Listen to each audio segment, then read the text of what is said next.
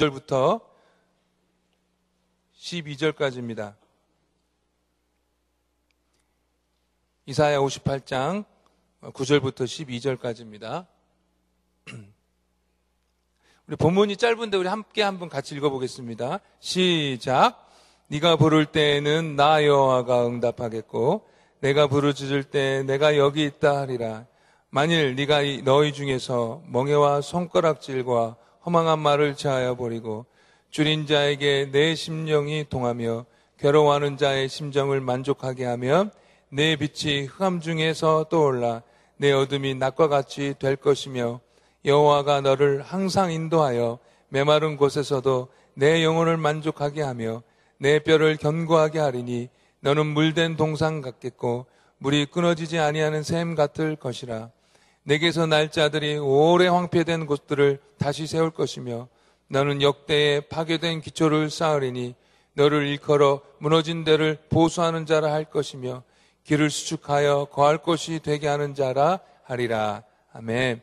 이 시간에 우리 귀한 어, 강사 목사님 모셨는데요. 경산중앙교회에서 섬기고 계시는 김종원 목사님이십니다. 우리 나오실 때에 크게 환영의 박수로 환영해 드리도록 하겠습니다. 할렐루야. 경산중앙교를 섬기고 있는 김종원 목사입니다. 아, 여러분 경산을 좀 아십니까? 잘 모르시죠? 어, 서울 또 대전 밑에 대구라는 도시가 있습니다. 대구 옆에 위송도시가 경산인데 경산중앙교를 섬기고 있는 목사고요. 또 오늘 또 우리 김대영 목사님 신학교 때 함께 공부했던 목사님인데 귀한 목사님이 섬기는 교회에 함께 와서 말씀을 나누게 돼서 얼마나 감사한지요. 또 어제는 또 워싱턴 중앙 장로교에서도 말씀을 함께 나누는 은혜가 있었는데요. 어, 여러분 우리 예, 제가 저희 교회에서도 그렇고 주로 이제 다른 곳에 말씀을 함께 나눌 기회가 있다면 언제나 인사를 하고 시작을 해요. 인사를 하는데 그냥 인사하면 좀 재미가 없지 않습니까? 그래서 백문일답에 인사를 합니다. 제가 어떤 것들을 질문하든 간에 여러분이 똑같이 한 가지 대답을 하는 거예요. 하실 수 있겠어요? 한 가지 대답은 뭐냐 하면 좋습니다. 그렇게 인사하는 거예요. 대답을 하는 거예요. 근데 이 좋습니다가 주의사항이 있습니다. 그냥 짧게 좋습니다. 이러면 시비 걸자는 거고요. 운율이 중요하죠. 좋습니다. 이렇게. 아시겠어요? 자, 해볼까요? 제가 질문 나갑니다. 여러분 오늘 어떻습니까? 여러분의 교회 어떻습니까? 여러분 지난 한 주간 눈폭풍으로 고생을 많이 했습니다만 오늘 주일 어떻습니까? 지금은 출타 중에 있습니다만은 애틀란타 말씀 증가로 가신 우리 김대영 목사님 여러분 잘 대답하셔야 돼요. 지금 듣고 계시니까요. 어떻습니까? 예, 여러분 믿음의 고백대로 오늘 이 주일날 정말로 복되고 좋은 날로 하나님이 우리를 축복하실 줄 믿습니다. 우리 좌우에 계신 분과 한 번 더 인사하는데요. 저는 뭐 이렇게 여행을 한 두 주간 동안 하다 보니까 날짜 가는 줄을 모르고 오늘 아침에 일부 예배 때 와서 주보를 딱 받아들었는데 여러분의 주보 오른쪽 위에 보니까 펠로시 교회 멜랜드 캠퍼스라고 돼 있고 날짜가 적혀 있더라고요. 어떻게 돼 있죠? 1월? 오, 아직 1월이에요. 아직 1월. 얼마나 감사해요? 여러분 1월 달에 보통 한국 사람이라면 새해를 맞이해서 주로 어떤 인사를 하게 되어지나요? 새해 복 많이 받. 아직 1월이니까 이 인사 또 해도 괜찮아요. 그죠? 아직은 해도 머쓱하지가 않아요. 우리 자외계 신문하고 이렇게 한번 인사하겠습니다. 새해 복 많이 받으십시오. 한 번 더 인사하겠습니다. 새해 복 많이 받으십시오. 앞뒤로도 어떤 분이 앉아 계시는지 앞뒤로도 새해 복 많이 받으십시오. 새해 복 많이 받으십시오. 새해 복 많이 받으십시오. 우리 자외계 신문하고 새해 복 많이 받으십시오라고 인사를 했습니다마는 그렇게 인사를 해도 우리 가운데 어떤 분은 그런 마음이 드는 분이 있을 것입니다. 그래도 나는 복 없는 사람이다. 복하고는 상관이 없다. 겉은 괜찮지만 아무리 상, 생각을 해봐도 나는 박복한 인생을 살아왔다. 지나온 인생을 바라봐도 그렇고 내게 어떤 주어진 이 인생을 바라봐도 그렇고 나는 정말 복이 없는 인생인 것 같다라고 생각되는 그런 분들이 계실 거예요. 여러분 제가 작년 이제 재작년이 돼버렸네요. 재작년에 처음 만나고 어, 최근 몇 달 사이에 또다시 만난 한 여자분이 있습니다. 제가 이 여자분의 삶을 한번 요약해 드릴 테니까 여러분 이분의 삶이 복이 있는 인생인지 팍복한 인생인지 복이 없는 인생인지 여러분이 스스로 한번 가늠해 보십시오. 요약하면 이렇습니다. 이분은 이 대구의 경북 경북 상주에서 태어났어요. 여러분 경북 상주를 아시는지 모르겠습니다. 상주의 시골 꼴짜기 꼴짜기에서 태어났어요. 태어난 지 아주 그냥 3일 만에 며칠 만에 3일 만에 이 상주 꼴짜기는 남아 선호 사상이 아주 투철한 그런 동네였기 때문에 태어난 지 3일 만에 딸이라는 이유 때문에 여자 아이로 태어났다는 이유 때문에 아버지가 자기를 집어 던져 버렸어요. 집어 던져 가지고 척추에 애가 3일밖에 안 됐으니까 어떻게 되겠어요? 척추에 장애를 안고 평생을 살게 되었습니다. 지금 또다 성장 키인데 다 키가 컸습니다만은 키가 얼마냐면 134cm 밖에 안 되는 거예요. 134면 한, 뭐, 이 정도? 그것밖에 안 되는 거예요. 그래도, 그래도 자기 아버지가 자리를 던졌다라는 사실을 전혀 몰랐기 때문에 내가 그저 죄가 많아서, 내가 복이 없는 년이어서 뭐 이렇게 살았거니, 장애를 안고 살았거니, 그렇게 생각을 했어요? 왜냐하면 주변의 사람들이 다 자기에게 저주를 하는 거예요. 네가 죄가 많아서 그렇다고, 재수 없는 네가 우리 집안에 태어나서 그렇다고 나가 죽으라고 심지어 어머니까지도 그렇게 핍박을 하는 거예요.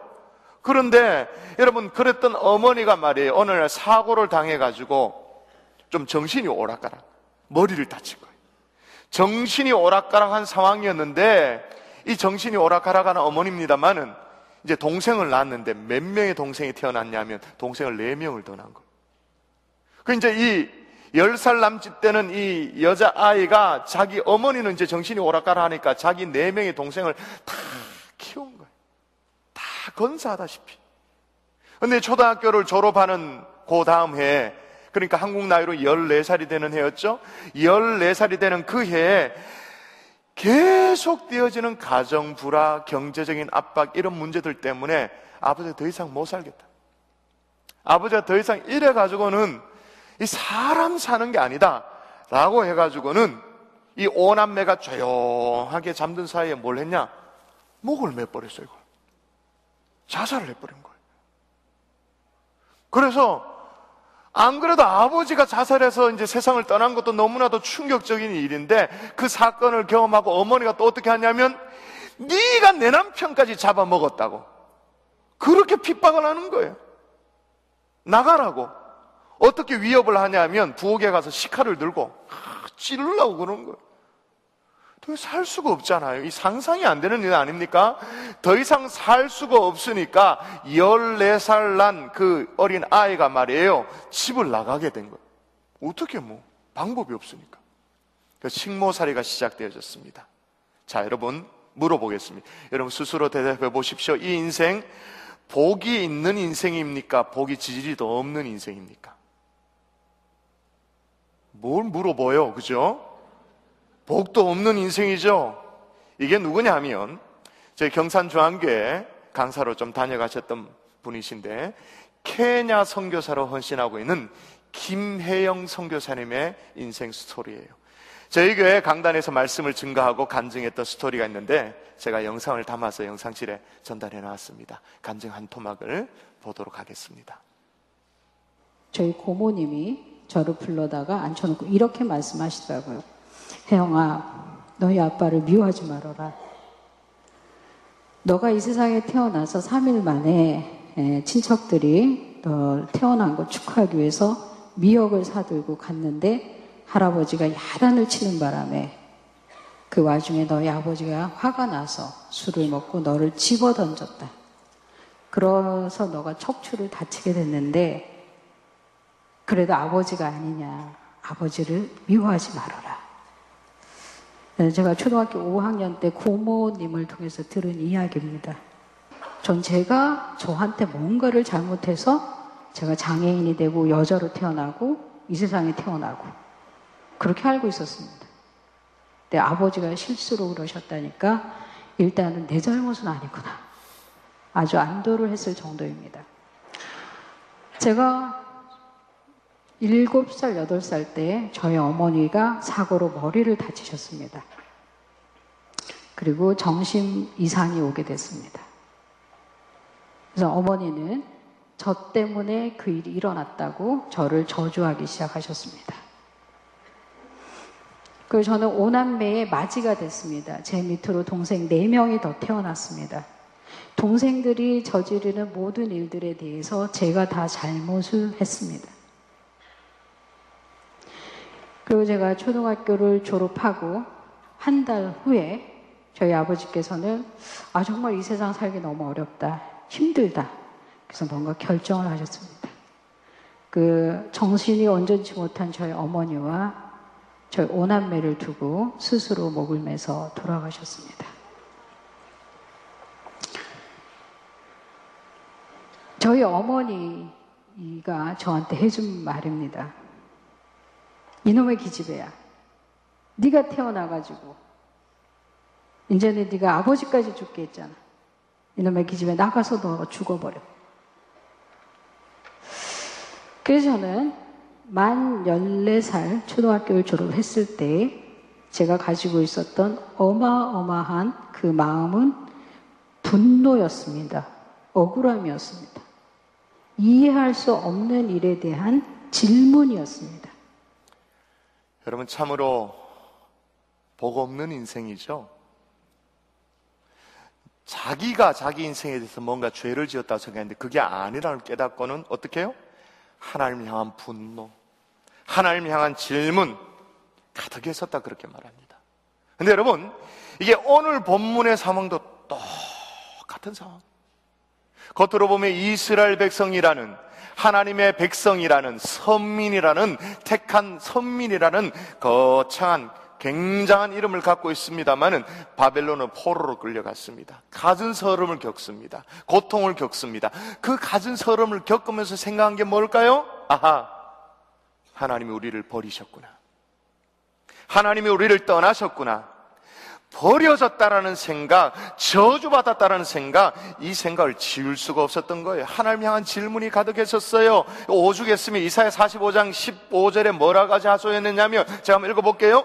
구원자 이스라엘 하나님이여, 진실로 주는 스스로 숨어 계시는 하나님이시니이다. 자, 하나님이 어떤 하나님이라고 말했다고요? 숨어 계시는 하나님. 도무지 안 보인다. 하나님 우리에게 돌보지 않으시고 하나님 우리에게 나타나지 않는 그런 하나님이다. 원망과 항의로 가득했던 그런 상황이었어요. 바로 그 타이밍에 이사야가 등장하는. 그러면서 뭐라 말해? 아니다라는 거예요. 하나님 지금도 여전히 이스라엘을 버리지 않았다. 지금도 인도하고 계시다. 그렇게 말하는 그러면서 더 나아가서 희망의 약속을 하고 있는 축복의 약속을 하고 계시는 그게 오늘 본문이에요. 여러분 혹시나 우리 가운데 하나님을 향해서 섭섭한 마음을 갖고 계신 분이 혹이나 있을지 모르겠어요. 오늘 말씀을 잘 듣고 그 마음을 풀고 돌아가는 하나님의 종들 될 수 있기를 바랍니다. 혹시나 우리 가운데 하나님은 마음에 나는 안중에도 없어 하나님을 잊으셨어 그렇게 화난 마음이 있다면 그것 좀 해결받고 돌아갈 수 있는 주일 아침 될 수 있기를 주 예수의 이름으로 축원합니다.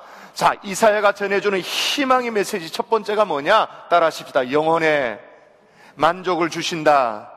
자, 성경에 이렇게 나옵니다. 여호와가 너를 항상 인도하여 메마른 곳에서도 내 영혼을 만족하게 하며 일단 영혼의 만족을 주신다는 근데 그게 그냥 만족을 주시는 게 아니고요. 다 방법이 있대요. 두 가지죠.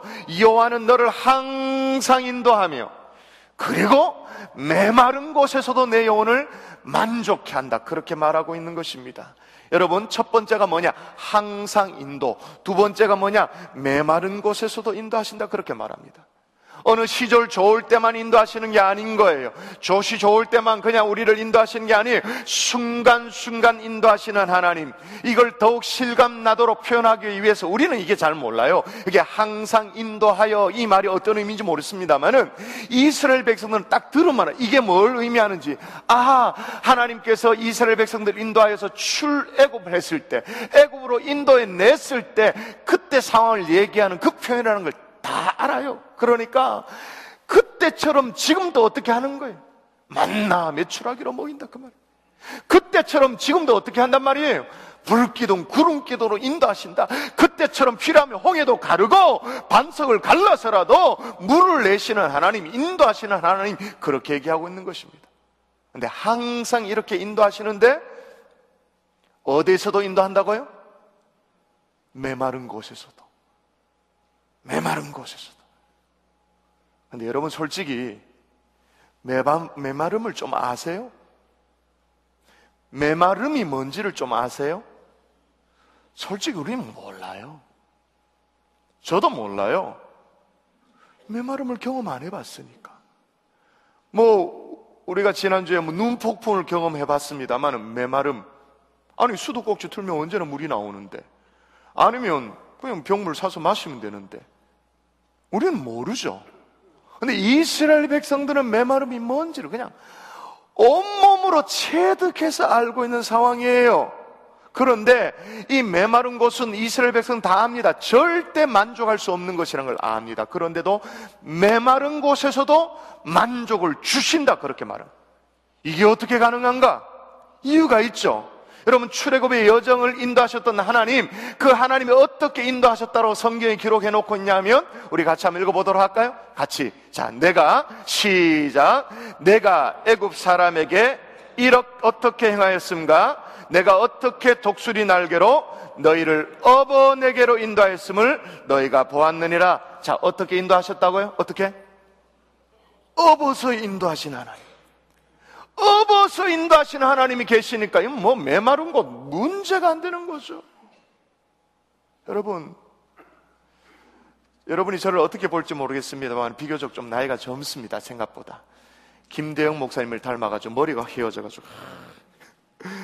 근데 제가 장가를 좀 일찍 갔어요. 한국에서 27살에 결혼을 했는데 문제가 생겼습니다. 애가 안 생기는 거예요. 여러분, 불임 가정의 고통은요, 안 겪어보면 모릅니다. 더군다나, 목회자 가정인데, 아기가 안 생기는 거예요. 제가, 어, 피임 뭐 이런 것도 거의 없었어요?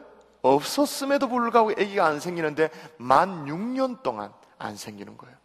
아, 너무 힘들더라고요. 그 교회 이제 기도 많이 하시는 권사님 우리 가정을 향해서 뭐라고 말하냐면, 아, 사모가 기도를 안 하나?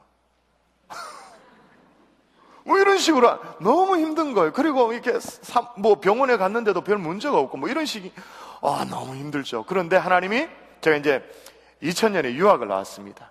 유학을 나와서 딱 유학을 나오니까 A가 딱 들어서는 거예요. 물이 달라서 그런가 봐요. 우리 아내가 이제 아기를 딱 가지고 이제 출산을 했습니다. 그때 이제 저도 공부를 하고 제 아내도 공부를 하는 사람이니까 양쪽이 공부하는 상황이니까 아기를 주신 건 너무 감사합니다만은 딱 태어나고 나니까 문제가 이만저만 아닌 거 있죠. 공부를 다 하는 입장이니까 방법이 없는 그래서 막 이 스케줄을 어? 스위치해 가면서 제가 공부할 때는 집사람이 애를 보고 제 아내가 또 이제 공부할 때는 제가 애 보고 막 이런 식으로 해서 했는데요.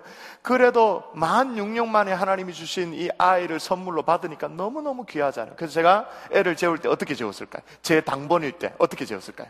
제가 제 비에, 배 위에 얹어놓고 배 위에 얹어놓고 토닥 토닥 재워. 옆에 이렇게 내려놓는 것도 못 내려놓겠는 거예요. 왜? 아까우니까. 다를까봐. 물론 계속 그렇게 자지는 않았습니다.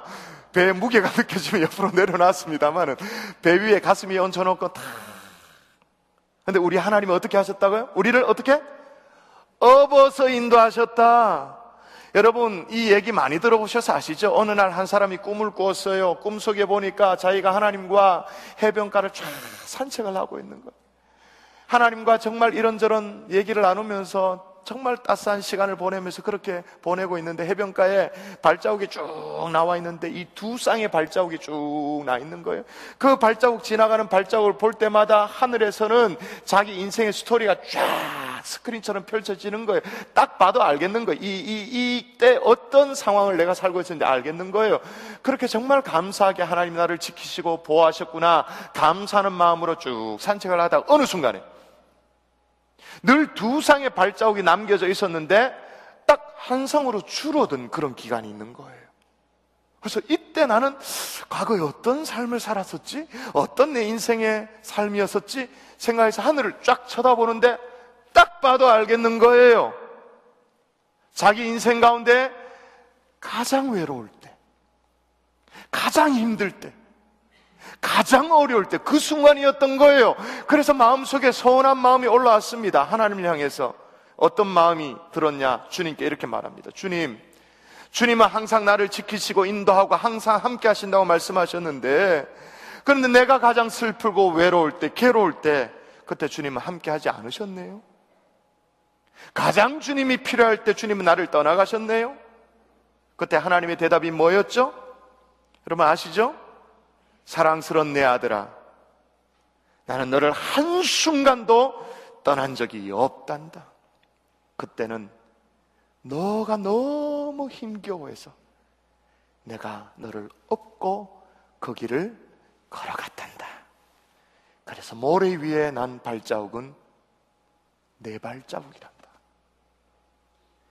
여러분, 지금도 하나님은 여러분을 업고 계십니다. 우리가 몰라서 투정을 부려서 그렇지.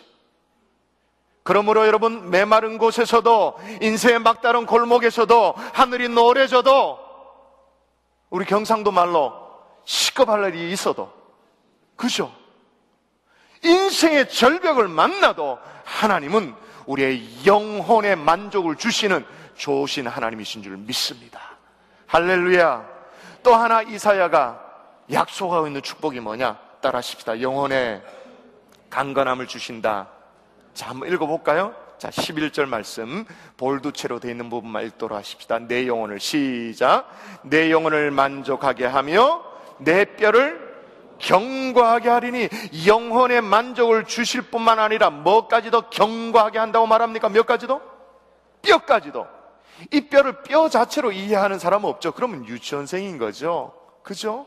우리 뭐, 하나님이 사골 국물 끓이는 전문가도 아니고, 뼈 타령을 왜 하겠어요, 성경에?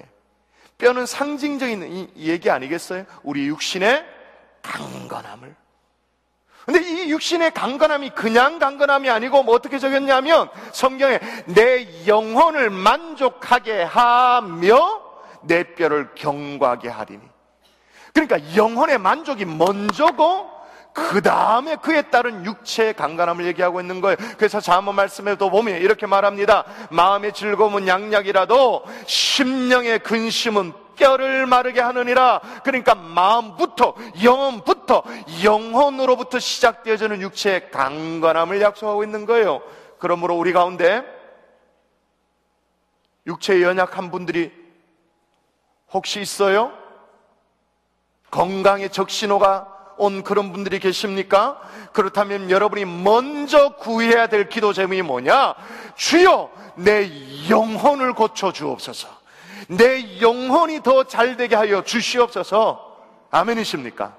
동의가 되십니까? 여러분, 앞서 영상에 나왔던 김혜영 선교사님, 그 어린 나이에, 14살 나이에 집을 나갈 수밖에 없었다 그랬잖아요. 근데 집을 나간 게 어떤 의미에 다행이에요, 다행. 집을 나가서 식모살이를 하게 됐는데 그 집이 예수 믿는 집인 거예요. 그래가지고 예수님을 만나게 된 거예요. 예수님 믿게 된 거예요. 영혼이 잘 되게 되었죠. 그리고 그 이후에 우여곡절 끝에 이제 기술 학교를 들어갔는데 기술 학교를 고등학교를 졸업하고 난 이후에 아프리카 케냐에 직업 기술 선생님으로 선반 이런 거 알죠? 선반 다루고 기계 다루는. 근데 장애인데도 불구하고 그걸 했어요. 그 기술 선생님으로 자원봉사자로 가게 된 거예요. 오늘날로 말하면 그게 평신도 선교사였어. tent maker. 전문인 선교였던 거죠. 그게 뭔지도 모르고 가게 됐는데 이 육체에 장애가 있으니까 계속 통증은 계속되었대요.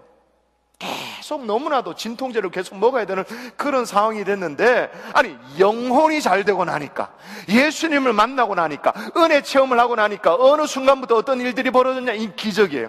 하나님이 통증을 없애주더래요. 할렐루야.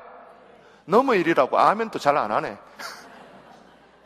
하나님이 통증을 완전히 살, 그 다음에 어떤 일들이 벌어졌냐면, 척추가 고장나니까 이 다리가 말이에요. 한쪽 다리가 길이가 안 맞는 거예요. 이 오른쪽 다리가 1인치 정도 짧았대요. 그러니까 2.5cm 정도 짧으니까 걸으면 어떻게 걸을까요? 길이가 안 맞으니까. 그럼 이렇게, 그죠?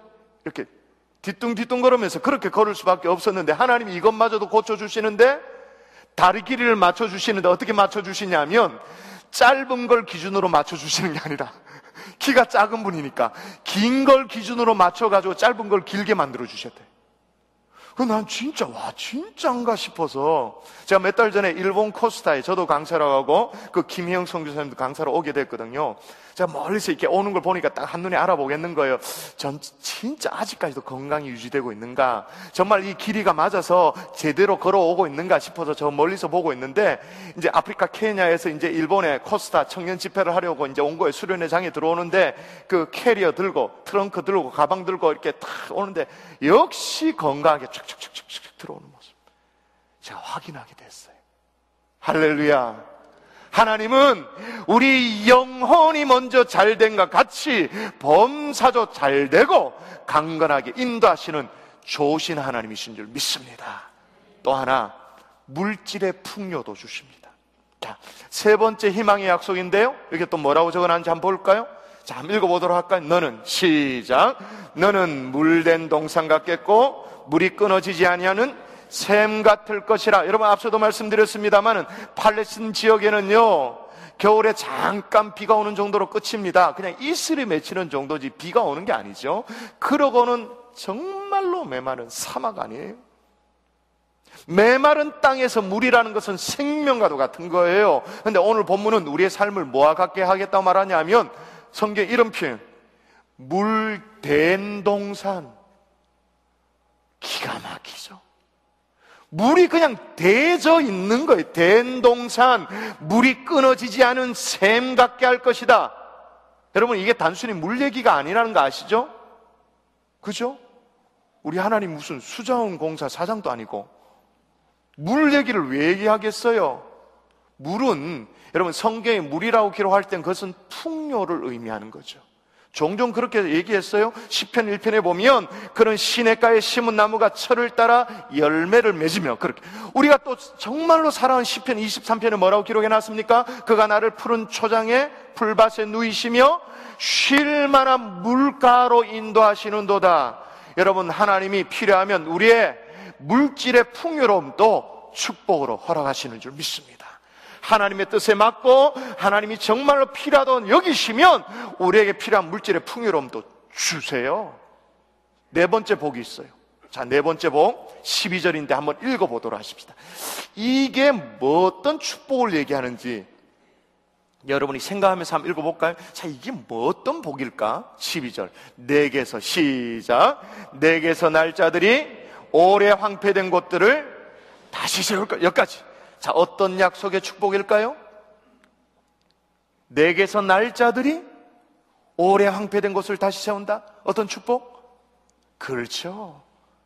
자녀의 복을 허락한다는 거예요. 자녀의 축복. 여러분 잘 보세요.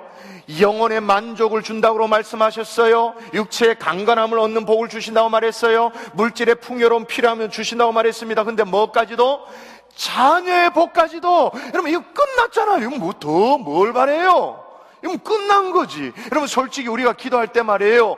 기도 제목 우선순위 적어도 어? 첫 번째, 두 번째, 세 번째 아니면 다섯 번째 안에 드는 기도 제목이 뭐예요? 중요한 기도 제목이 뭐예요? 아이 자녀를 위한 기도 제목이지. 손주들을 위한 기도 제목이지. 새해를 맞이해서 가정 예배를 드리면서 우리 가정의 원래 기도 제목 한번 정리해 보자. 정리하면 그렇게 1번, 두 번째, 세 번째 손꼽혀지는 기도 제목이 뭐예요? 자녀들의 미래를 향한 기도 제목 아니겠어요? 여러분 우리가 미국 생활하는 이유도 뭐예요? 다음 세대를 위한 미래를 위한 그런 이유가 아니겠습니까? 근데 여러분 오늘 성경에 보니까 이렇게 말합니다. 너에게서 날짜들이 오래 항배된 곳들을 다시 세운다. 그 오래 황폐된 곳, 이 뭘 말하는가? 여러분 좀 옛날 사람입니다만은 마하트마 간디가 말이에요. 이 황폐된 곳에 관한 정의를 했어요. 일곱 가지 정의를 했어요. 지적을 했는데 이 수십 년이 지났는데도 참 insight가 있어요. 첫 번째는 어떤 것이 황폐된 곳인가? 원칙 없는 정치. 그냥 정치적 야망을 위해서 그냥 이합 집산하는 소신 없는 그 정치인들, 그걸 비판하면서 원칙 없는 정치가 황폐된 곳이다. 여러분, 한국에서 원래는 총선이 있잖아요. 다시 실감할 거예요. 정말로 원칙 없는 정치다. 두 번째, 노동이 결여된 부. 하여튼 수고하지 않고, 땀 흘리지 않고, 뭔가 더 많은 부를 얻으려고 하는 것. 이것도 황폐된 곳이다. 그렇게 말합니다. 세 번째 뭐냐? 양심 없는 쾌락. 그죠? 네 번째는 도덕성 없는 상거래. 야, 그 시대에 어떻게 이런 지적을 할 수, 1930년대 사람이거든요. 다섯 번째가 뭐냐? 개성을 존중하지 않는 교육. 와. 막 그냥 한 통 속에 집어넣고 그냥 틀 속에 맞춰놓는 그런 교육, 개성을 존중하지 않는 교육, 이것도 황폐된 곳이다. 여섯 번째, 인간성이 사라진 과학. 과학 문명은 계속 발달되어지는데 인간 존중이 더 되어지고 있는가? 인간성이 더 개발되어지고 있는가? 그거 아니더라는 거예요. 마지막 일곱 번째, 우리 보고 하는 얘기죠. 희생 없는 신앙. 이거 황폐된 곳이다. 자, 그러니까 여러분 정치, 노동, 사회, 경제, 교육, 과학, 신앙의 영역까지 황폐된 것들이 굉장히 많이 있는데 이 모든 것들을 누가 다시 세운다고요? 오늘 본문에 누가? 너에게서 날짜들 내 당대는 아니다 할지라도 우리의 다음 세대, next generation, 그 다음 세대. 그래서 우리에게 우리 장년 세대, 당대 생기는 별명이 있다라고 말하면서 성경에 기록하고 있습니다. 어떤 별명이냐? 주변 사람들이 수군거리면서 우리에게 불러. 이렇게 막 얘기해. 자기들이 얘기해. 뭐라고 얘기하냐? 자, 이게 여러분 한국을 떠나온 지 좀 오래되셨으면 한글의 뉘앙스를 조금 놓칠 가능성이 있는데 어떤 뉘앙스가 있는지 잘 살피면서 읽어볼까? 너를 일컬어 같이 한번 읽어봅니다. 시작. 너를 일컬어 무너진 데를 보수하는 자라 할 것이며 길을 수축하여 갈 것이 되게 하는 자라 하리라. 이 얘기를 누가 하는 거예요, 지금? 내가 하는 거예요? 우리 집에 새끼들이 하는 거예요? 그게 아니고, 우리 집의 주변의 사람들이, 아, 너를 일컬어 무너진 데를 보수하는 자라 할 것이며, 길을 수축하여 거할 것이 되게 하는 자라 하리라. 무슨 얘기냐면, 우리 자녀들을 바라보니까 주변 사람들 보니까 야, 저 집 보니까 야, 정말 복된 집안이네. 펠로십 교회 김 집사님 보니까 아, 뭐 야, 정말 길을 만드는 집안이네.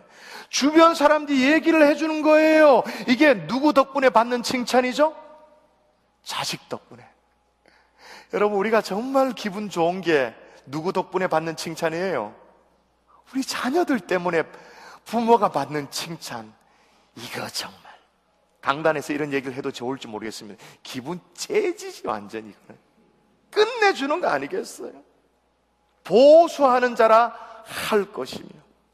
여러분, 나는 좀 복이 없는 인생을 살았다 할지라도, 앞으로 또 그런 인생을 살지 모른다 할지라도, 우리 자녀들이 이 복을 다 받아 누리면 되는 거 아니겠습니까? 아, 아닌가 보네요. 내, 내가 그래도 복을 받아야 되는가 보네요.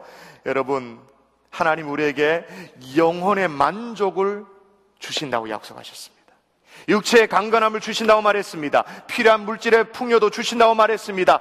자녀의 복까지도 올란의 2016년 다 받아 누리는 하나님의 종들 가정 될 수 있기를 주 예수 이름으로 축원합니다. 축원합니다. 그런데 여러분 문제가 있어요. 이 복을 그냥 주시지 않아요. 아무에게나 주시지 않아요. 여러분, 만일 아무에게나 주시면 그건 하나님이 아니죠. 그럼 뭐, 정말로 만일 우리가 그런 신앙을 가졌다면 아무에게나 이 복을 다 쏟아 부어 주시는 그런 하나님에 대한 어떤 믿음을 가졌다면 이건 정말로 싸구려 기복주의 신앙이죠. 그건 아닌 거죠. 뭐 그냥 싹싹 비는 거, 그냥 어? 돌부처 앞에 비는 거, 뭐, 뭐 다를 바가 있겠어요. 조건이 있죠. 어떤 사람에게 준다고 말하느냐? 한 번 더 따라 할까요? 부르짖을 때 자, 한번 본문으로 들어가서 한번 보십시다. 모든 축복을 얘기하기 전에 제일 먼저 뭐를 탁 앞에 딱 꽂아놓고 시작하냐면 여러분 성경을 읽어보는데요. 저는 여러분 경산중앙교회 경산이 어딘지도 잘 모르고 대구가 어딘지도 모르는데 경산중앙교회 목사가 와서 말씀을 전한다 한들 여러분이 뭐가 도움되겠습니까? 그죠? 중요한 것은 성경이 여러분에게 심령에 각인되는 게 중요하죠. 자, 보세요. 내가 같이 한번 읽어볼까요? 시작. 내가 부를 때는 나 여호와가 응답하겠고 내가 부르짖을 때에는 내가 여기 있다 하리라. 할렐루야. 네가 뭐 할 때 나 여호와가 응답하겠고 부를 때 네가 뭐 할 때 내가 여기 있다 하리라. 부르짖을 때 이 비밀을 아시겠어요? 그 어떤 복도, 그 어떤 어마어마한 축복도 그냥 가만히 앉아 있다고 주는 게 아니라는 거예요. 부르짖는 그 사람에게, 겸손히 엎드릴 줄 아는 그 사람에게, 예배당에 나와서 기도하든 아니면 가정에서 아니면 비즈니스 현장에서 기도하든 하나님 앞에 겸손히 자신의 교만함을 꺾어버리고 겸손히 엎드릴 줄 아는 그 사람, 무릎 꿇어 기도할 줄 아는 그 사람에게 하나님이 주신다. 그 말인 거예요. 아멘이십니까? 근데 여러분, 이상하잖아요. 오늘 본문이 이사야 58장인데, 여러분, 이스라엘 백성들이 원래 기도를 많이 하던 사람들입니까? 기도를 우리처럼 잘 못하는 사람들이었습니까? 기도를 많이 하는 사람이죠. 기도 안 하는 사람이에요. 오늘 이절에 보니까 그들이 날마다 나를 찾아 이렇게 할 정도로 날마다 하나님을 찾고 기도할 정도로 이절 말미에도 보면 의로운 판단을 위해 기도하고 하나님 가까이 하기를 즐거워했다. 그리고 심지어 이들이 뭐까지도 했냐면 이사야 58장은 금식에 대한 어떤 얘기들을 기록하고 있는 본문이 유명하죠. 기도하긴 하는데 뭐까지도 했냐면 금식하며 여러분 금식한다며요. 이번 주말인 거예요. 그죠? 금식하며 그렇게 기도하는 그렇게 기도를 했는데 말이에요. 금식까지 했는데 그렇게 기도했는데 하나님이 어떻게 이겼다고요? 자, 한 번 더 보도록 하십니다. 현대인의 성경으로 제가 그 뉘앙스를 잘 살리기 위해서 이렇게 영상실에 넘겨놨습니다. 4절. 여러분이 너희가 한번 읽어볼까요? 시작. 너희가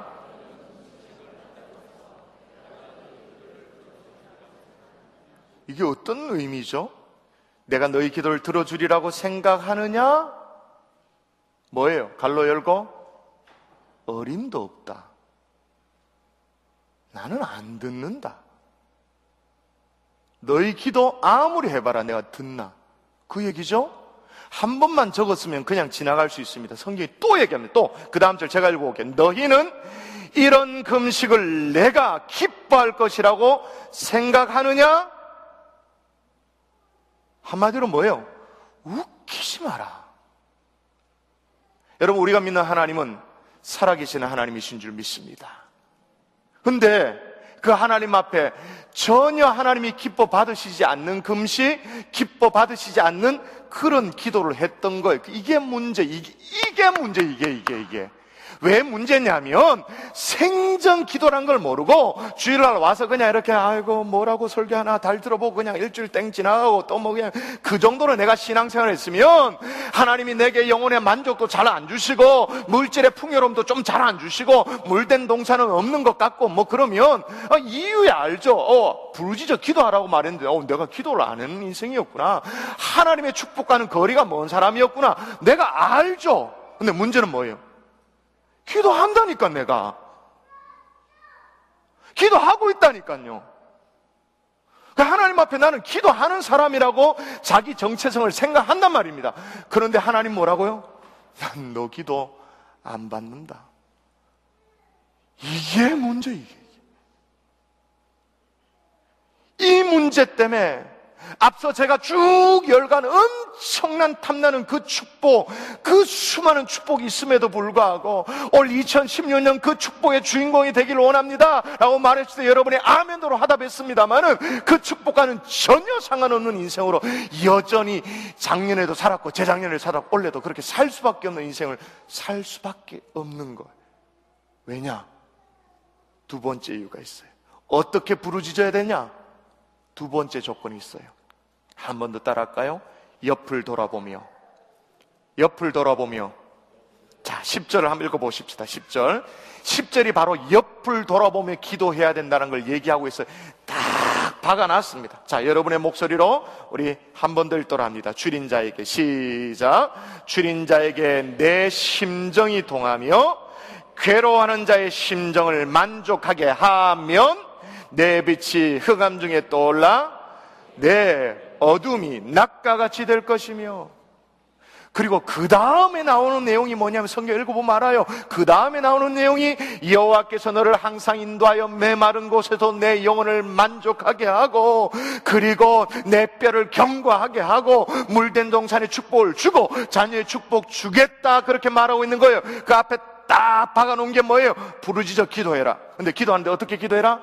줄인 자에게 네 심정이 통하며 괴로워하는 자의 심정을 만족하게 하면 한마디로 뭐예요? 너 옆에 있는 약한 자들을 돌아볼 줄 알고 네 옆에 정말 괴로워하고 있는 연약한 영혼들을 돌아볼 줄 알고 그거 할 줄 알고 내게 와서 기도해라 그 말인 거예요. 그러면 내가 네 기도가 진심인 줄 알고 받겠다 그 말인 거죠. 하나님 우리에게 물어요. 내가 너를 믿고 정말로 믿고 붙여준 영혼들이 있다.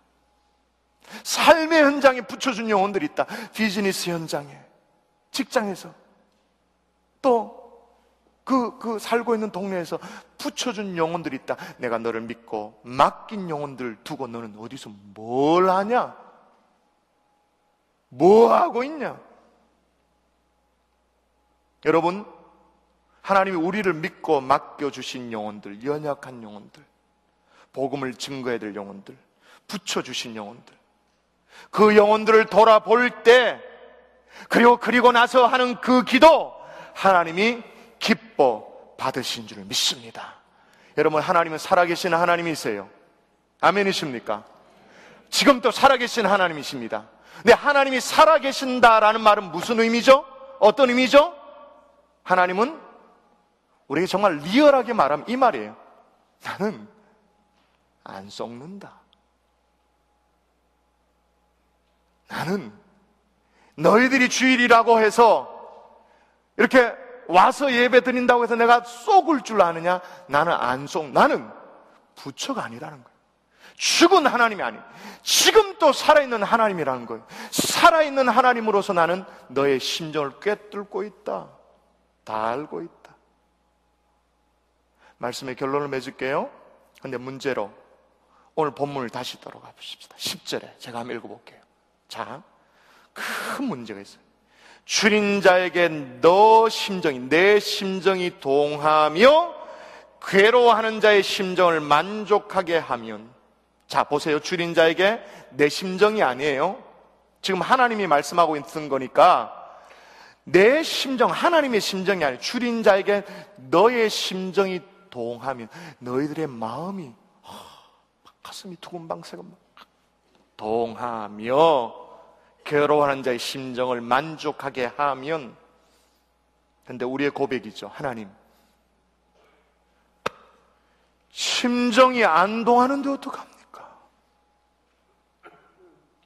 내 옆에 숨이 꼴딱꼴딱 넘어가는 영혼들이 있어도 심정이 안 동하는데 어떡합니까? 그를 향해서 기도 한마디가 안 나오는데 어떡합니까? 여러분, 이와 똑같이 정말로 매정한 게 있어요. 정말로 매정한 게. 그게 뭘까요? 앞에 있잖아요. 낙타예요, 낙타. 낙타가 얼마나 매정하냐 하면요. 워낙 열악한 환경 속에 생존을 해다 되니까 무더운 사막에서 일주일 동안 겨우 물 한 모금 이렇게 마시고는 생존을 하다 보니까요. 낙타는 주변을 몰라. 다 자기만. 열악한 환경 속에 버텨내야 되니까 자기 목숨을 스스로 지키는 본능이 고도로 발달되는 거예요. 그러니까 이게 어느 정도가 되느냐 하면 심지어요. 자기가 낳은 자기 새끼인데도 이 새끼에게 젖을 안 물려. 새끼가 젖을 물려고 이렇게 다가오면 말이에요. 뒷발질을 해서 차내버리는 거예요. 상상이, 여자분 상상이 안 되죠. 그리고 있을 수 있나 싶죠? 그리고 낙타들 하는 거 있잖아요. 입술 막 두꺼운 낙타가 말이에요. 푹 하면서 막 이렇게 밀어내요. 왜 그렇게 밀어낼까요?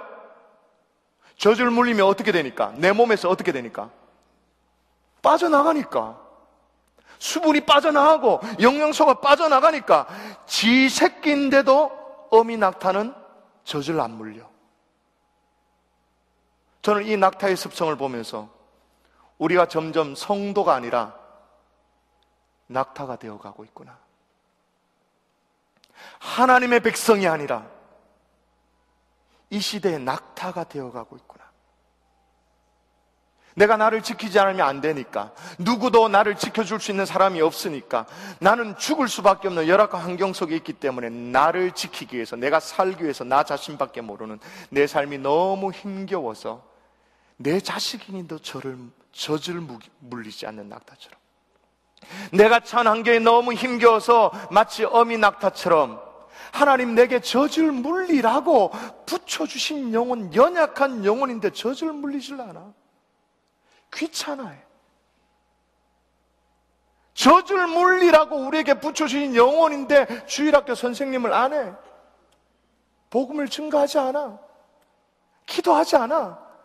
젖 물리는 걸 귀찮아해요. 일단 내가 살고 봐야 되니까, 내가 생존하고 봐야 되니까, 내가 살아남는 것이 너무 급하니까 새끼를 돌보는 것조차 거부하고 부담이 되어서 젖을 물리기를 거부하는 낙타처럼.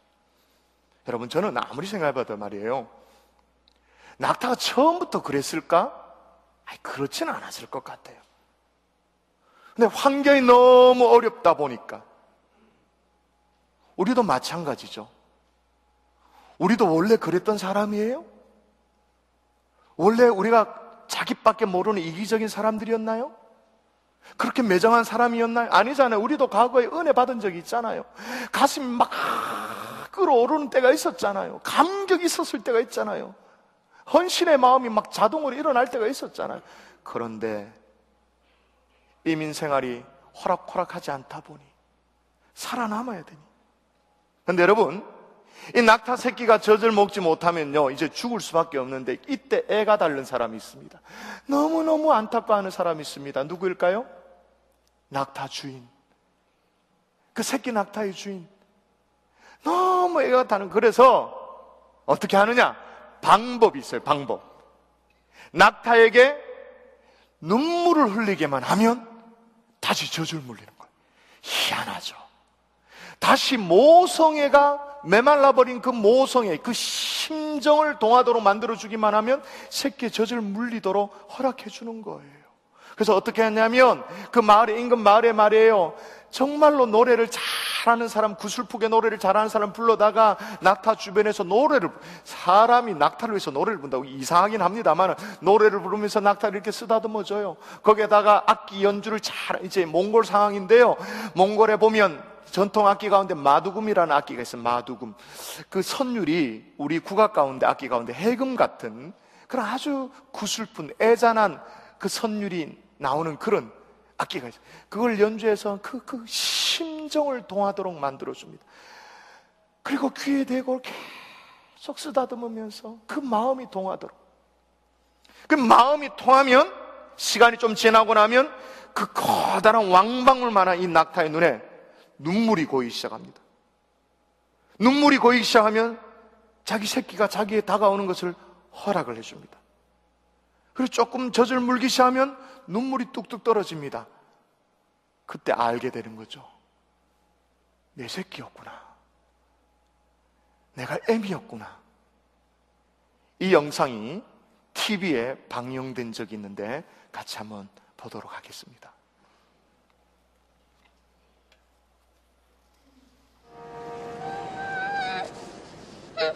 아.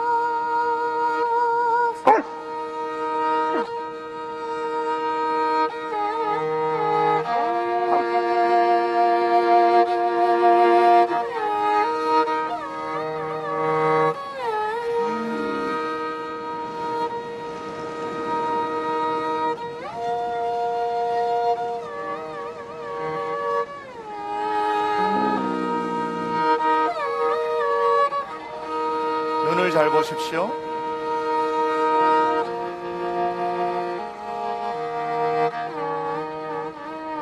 밀어냈던 새끼를 허락합니다.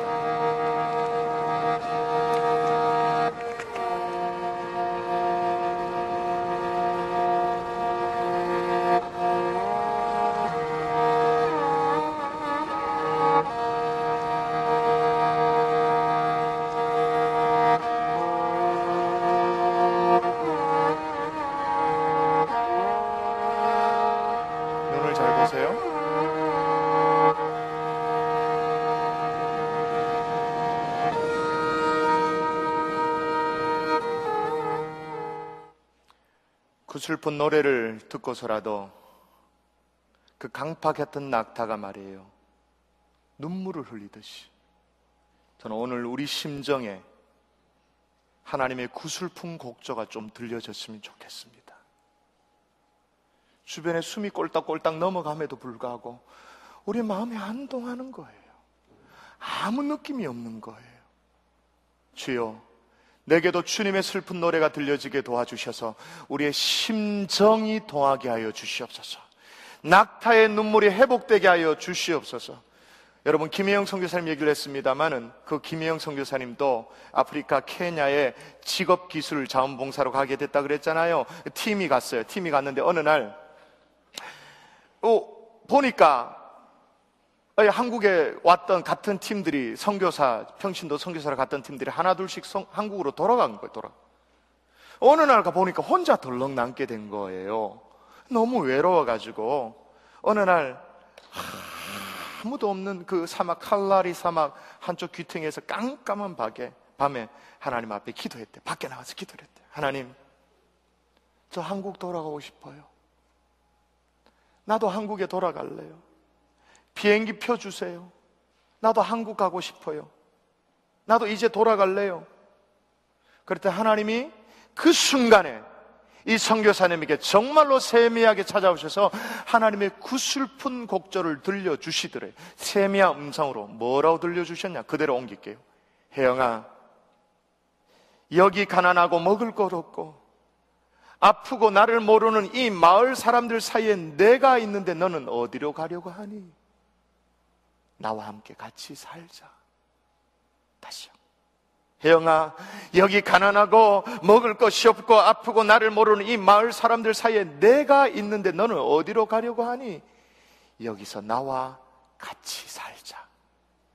그 주님의 구슬픈 음성이 정확하게 들려진 그 순간부터 해서 지금까지 아프리카 케냐에서 장애인으로서 여성으로 몸을 가지고 20년이 넘게 사역을 감당하는 거예요.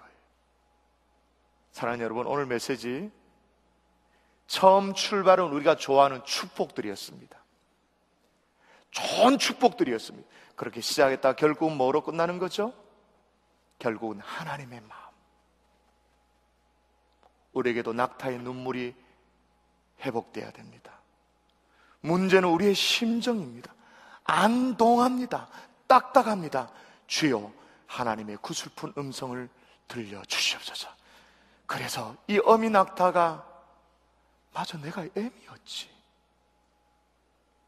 내게 젖을 물릴 새끼가 있었지를 깨달아 하는 것처럼 전율하도록 깨달아 하는 거예요.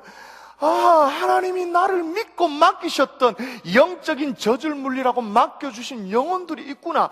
보이기 시작되어지는 그런 은혜 역사가 일어날 수 있기를 주 예수 이름으로 축원합니다. 축원합니다. 우리 같이 찬송하고 기도하십시다. 우리 다 같이 자리에 일어나서 눈을 들어 하늘 보라 어지러운 세상 중에 찬송하고 기도하고 마무리하십시다.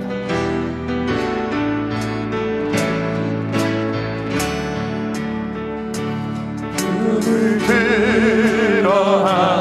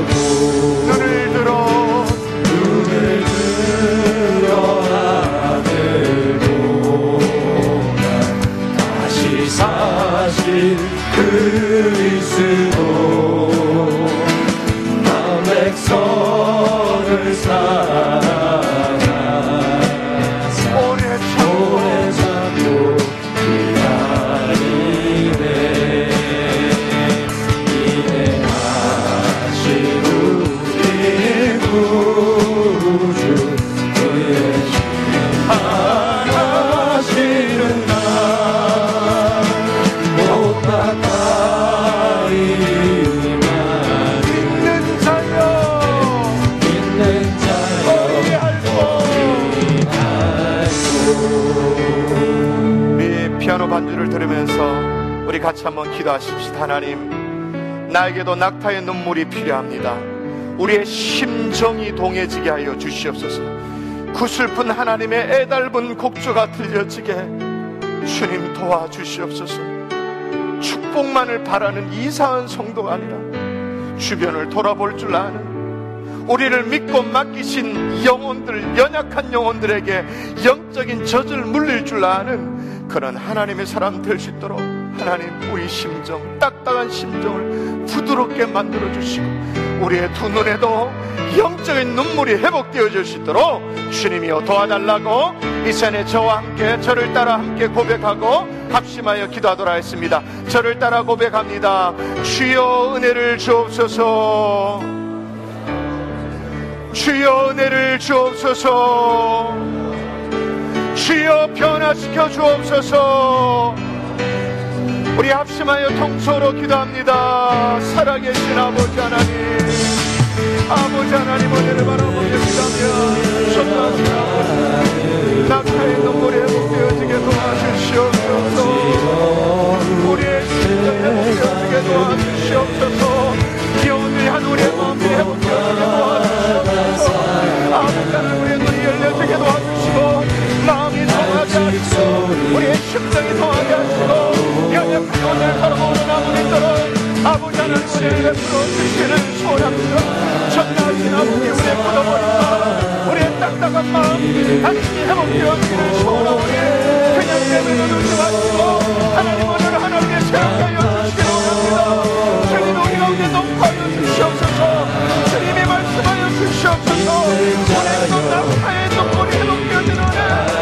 우리 영혼의 눈물이 회복되어지는 그런 이후에 돌아보고 기도할 때 주님께서 우리 영혼에 만들어 주실 뿐만 아니라 육체의 강건함을 주실 뿐만 아니라 물질의 풍요를 없어주실 뿐만 아니라 아버지에게 살릴 축복을 사오니 오늘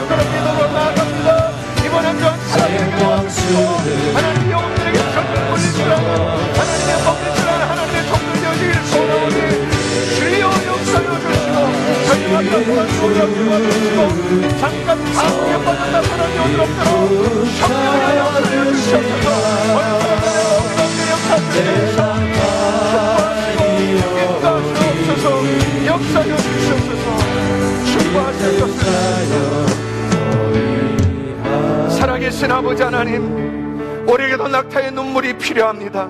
어느새 우리의 마음이 메말라 버렸습니다. 우리는 믿고 맡기신 영혼들에게 영적인 저주를 물리는 것을 부담스러워합니다. 아버지 주께서도 참 어리석습니다. 우리가 뭐 믿을 게 있다고? 뭐 그렇게 신실하다고?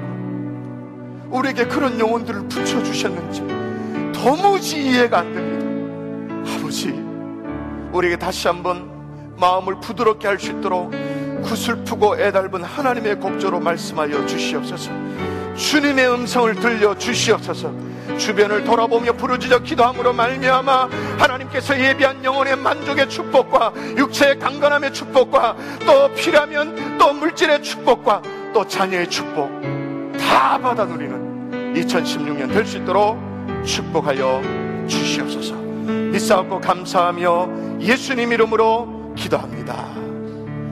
이제는 우리 구주 예수 그리스도의 은혜와 하나님 아버지의 극진하신 사랑과 성령님의 감화감동으로 충만하신 역사가 축복만을 바라는 이상한 성도가 아니라 주변을 돌아볼 줄 아는 낙타의 눈물을 회복하기를 소원하는 하나님의 종들 머리머리 위에 이제로부터 영원토록 함께 계실지어다. 아멘